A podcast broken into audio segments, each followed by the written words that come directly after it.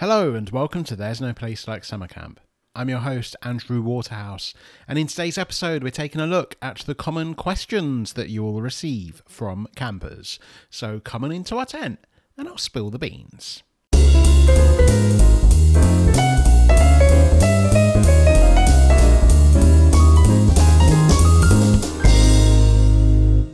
Hello, everyone, and welcome to another episode of There's No Place Like Summer Camp.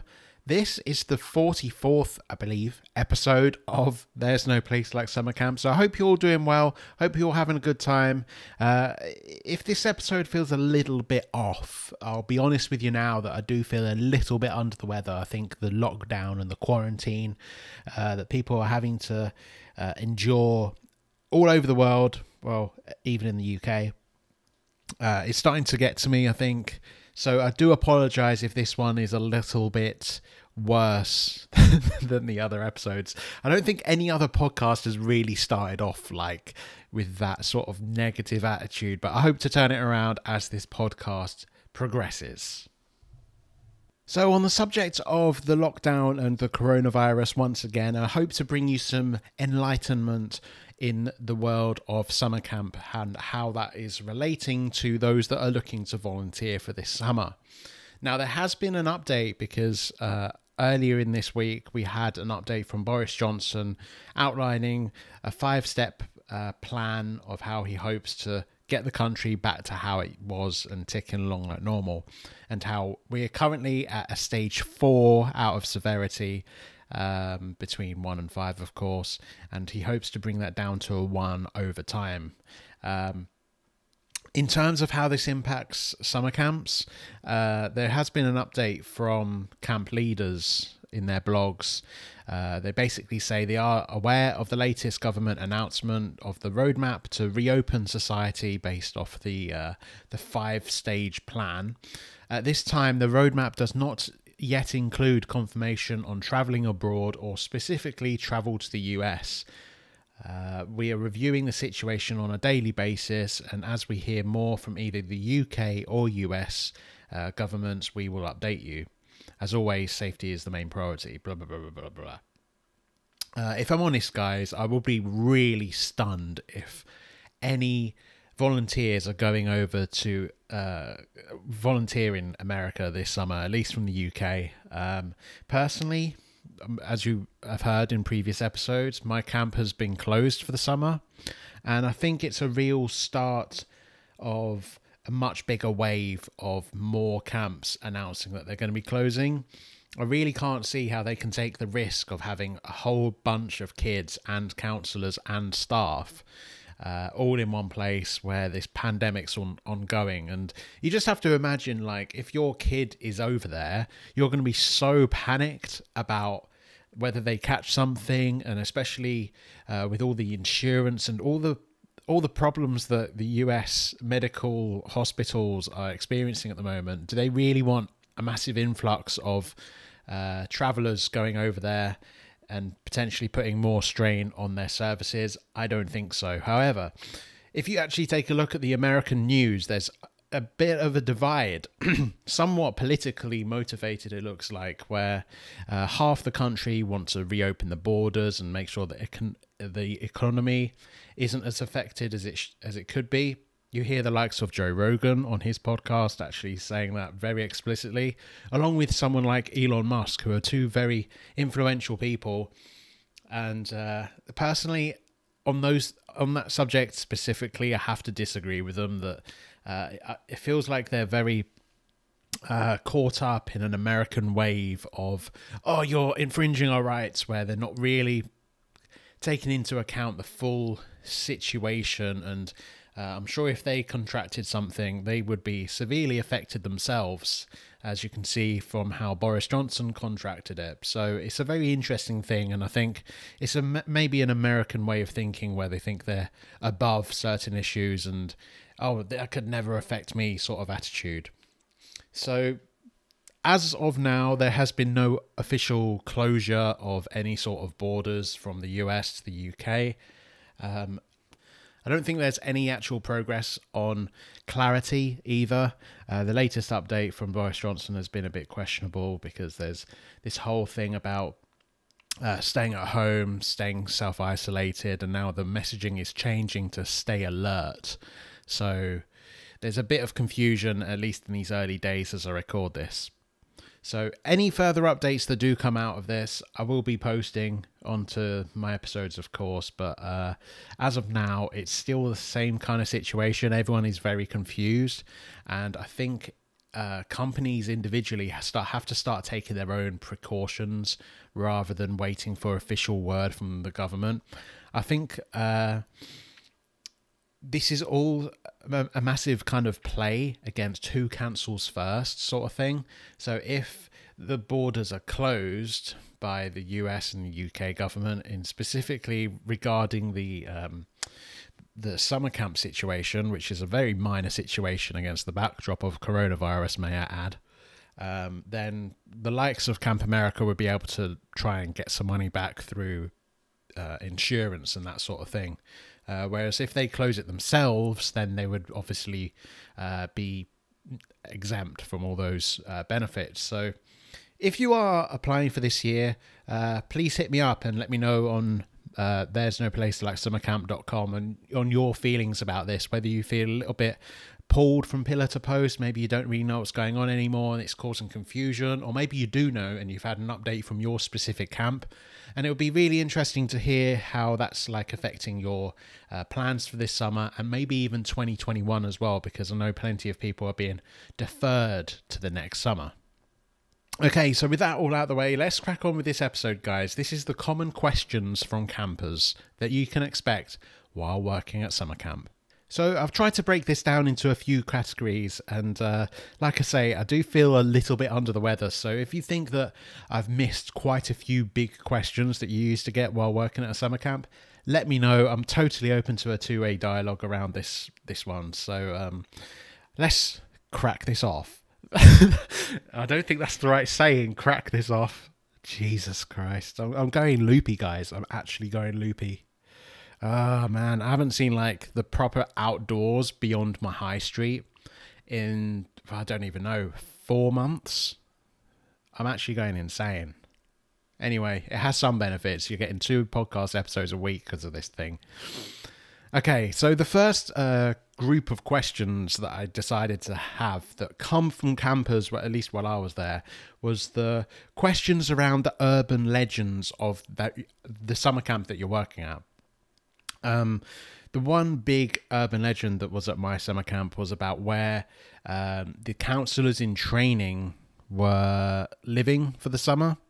So it would be like the, the, campers would come up to me and be like, "Oh, where they where do they stay? Where do they stay?" And it would it would be one of those locations that was really for like not far out of camp, but one of those locations the way it took a, some time for me to even find it myself as a staff member who had all this access to the rest of camp. But the campers would never ever find this place because it's kind of like in a staff sort of area. And uh, of course, the campers are ex- escorted between all the activities and not really let loose around the full uh, area of camp. So they all obviously always had these questions around, especially the younger kids, uh, where these counselors in training lived. And there was a massive urban legend around them uh, living underneath the blob. And if you don't know what the blob is, which I think hopefully most of you do, it's the big, like, bloaty ball of air that's uh, often found on the lakes at summer camp where it's like a half deflated bag of air and you can jump on one side and someone on the other side of the blob goes flying in the air because of physics and that. um, so yeah, they they always had these questions that, uh, oh, that's where they stay. They live underneath the blob, which would mean they live underneath the river somehow and the lake, and it just didn't really make sense. But this was a question that the youngsters particularly had, and I believe that will be a popular thing at every summer camp, to be honest, because I think every summer camp has their urban legends and especially the younger kids they get so caught up in it all and especially when they're like one of them floats the idea that uh, where does this person live? Or uh, where's this monster or something like that? Then they all get started talking on the same subject. So it's a real funny question that you get from campers. Another popular set of questions that i received while i was at summer camp especially in the first year which would make sense because uh, well, you'll you'll find out, um, was questions around the scores during a World Cup. So I went to volunteer at my summer camp in 2014, and this happened to be the year of the Brazil World Cup, and I found it very interesting because the USA has a bit of an, uh, a reputation that it doesn't really care about soccer and football too much. But when I was over there, I was actually pleasantly surprised because uh, there were there there were the diehard fans that seemed to know most of the stuff that they were talking about, and it was starting to be like some sort of a popular craze. It was like on an upward trajectory of fan base. I felt like um, my stereotype of an American that's into sport would wouldn't have been a soccer fan, but there were plenty of kids that did genuinely care about the scores during a World Cup. So that's why I said it was a bit. Uh, I guess it's a bit specific. This is a bit of a specific group of questions. But I think any sport or any event that's happening outside of camp, the campers are going to have their questions around it because they don't have their phones, they don't have their technology, they don't have the TV access to the outside world at most camps. So you can expect plenty of questions around this, and it gives you a little bit of insight into what it can be like with zero technology at all. Because at least as, as a staff member, you could have your phone Another popular set of questions that I found from campers was questions around what you do at camp. Especially in the early days of camp, where no one really knows who you are, no one really knows what you're doing here. You're the new face, not specifically the the new face. There's hundreds of new faces. So if you're if you're ever put off by uh, being the new person at summer camp, please don't be. Go and go back and listen to older episodes where I discuss the reasons why you shouldn't procrastinate around going to camp it'll put all your worries to one side. Uh, but this particular group of questions is about what you do at summer camp because, you know, you're a new face. They want to know who's been replaced from the last year or what new specialty they have or, you know, what sort of cabin you're looking after for the summer as well. And then they can have a dialogue around, oh, there, that's my friend. My friend's in that cabin as well. You're going to have a really good time. This is what you can expect of him and all that sort of good stuff. Okay, so that leads me on pretty nicely into the questions about who you are outside of camp. So we've had the questions about what you're doing at camp this summer, but then there's also the questions about who you are outside of camps. They might ask you questions like where are you from? Have you met the Queen? All that sort of thing that the Americans tend to ask you. You can get the similar questions from the campers themselves. They might ask you things like, What experience do you have that got you here? They might ask you what favourite football team you support. There'd be plenty of questions. Uh, uh, and I remember a couple of campers that were really interested that I was doing computer science at university, and they would ask me in depth questions around my. Uh, my programming work where I'd created some video games and they really wanted to give them a play uh, just to see what they uh, they were like and inspire them to some degree as well. So that was really cool, and it shows that um, it, these are the sorts of questions that you're going to be asking the campers as well. It kind of goes two ways, and that's probably come up. That's actually come up with a uh, great podcast idea. Actually, uh, now I think about it, this I think this segments its way into like a common questions that you should ask campers. I think that'll be a pretty good one. Okay, so moving on to the next batch of questions that you're going to get from campers, because trust me, they never end. Just like this one, we heard in a previous episode with Alex, the interview with a fan of the show from Germany, who volunteered last year and is about to volunteer this year as well. Uh, they constantly ask, why? Why? Why? All this moaning about why and why, why. But there, there's the why around um, doing chores around the cabin and doing chores around the camp and going to bed at a certain time. They're like, oh, why? I'm not tired. Why? Why? And then there's the questions around they ask you the most random questions like you might be like looking up into the night sky one evening and they'll see see like a, a shooting star or something, and they would ask what it is, and then you kind of explain it, and then they say why, and then they go why again, and why, and why, and why, and it's like a never-ending, infinite loop of whys, and it's only after about the third why that you're like, why not? You just say why not, and you're just like, Shh, shut up. so yeah, okay, let's just move on to the next one the next common group of questions is going to be tying its way into who you are outside of camp, actually. And this is whether you have a partner outside of camp, because, well, at least they'd ask me about if I have a girlfriend. Um, they might actually think that the campers might think that you're actually uh, hooking up with some random person at camp as well. Like, they might have seen you nod at a counselor one time and then they're like, "Ooh, you and Hannah sitting in a tree and singing all these funny songs," and you're just like, you know, I haven't really properly met Hannah. It was just an awkward nod because I don't really speak to her properly. But they somehow took that as you and her are a thing now, and yeah, it's it's really quite funny because you know it, it takes you back to being like a kid and being all excited and giddy that someone was hooking up with someone and it, when you really got the wrong end of the stick and yeah obviously you wouldn't answer questions like this if they do ask. Um, depends how you feel to be honest i guess. But yeah they, they will try and get every juicy detail out of you that they possibly can. And the final batch of questions here guys as we start to wrap up this episode the common questions from campers would be nothing without what is your social media? They would ask you for your Instagram name, your Snapchat name, your name on Facebook, your Twitter handle. Do you have TikTok? All these different social media networks that you're trying to like add count uh, the counselors on from a camper's perspective. Um, they're going to want to be in touch with you, especially out of camp and making sure that you're all cool and stuff. And this is generally advised against by Camp America. I remember that uh, when I first applied to camp, they uh, made sure to tell everyone to change your uh, privacy settings on your social media. Make sure your names are potentially changed if you if you feel that that way inclined, and try not to add the campers because it because it uh, encourages some weird weird behavior and it's kind of like a grey line sort of thing.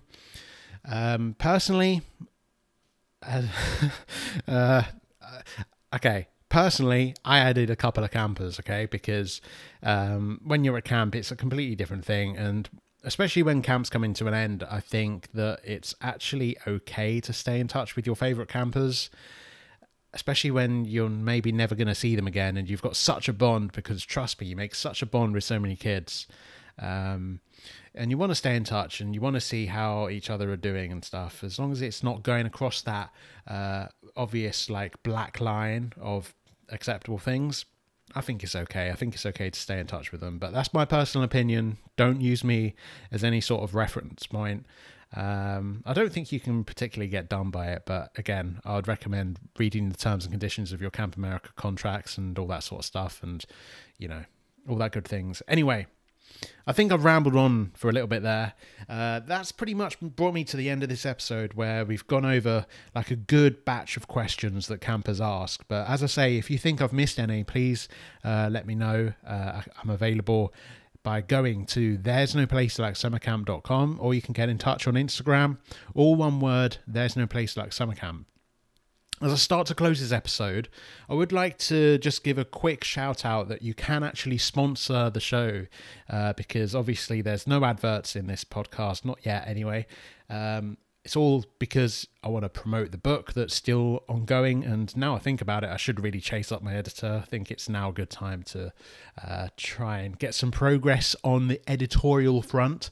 Um, but yeah, as I was saying, if you want to sponsor the show, you can. You can uh, go to there's no place like summercamp.com. You can donate any amount of money that you'd like. It's all very much appreciated. It will help towards keeping the show going, keep improving the equipment, keep improving everything possible because it's a lot of hard work, but it's a lot of loved work as well.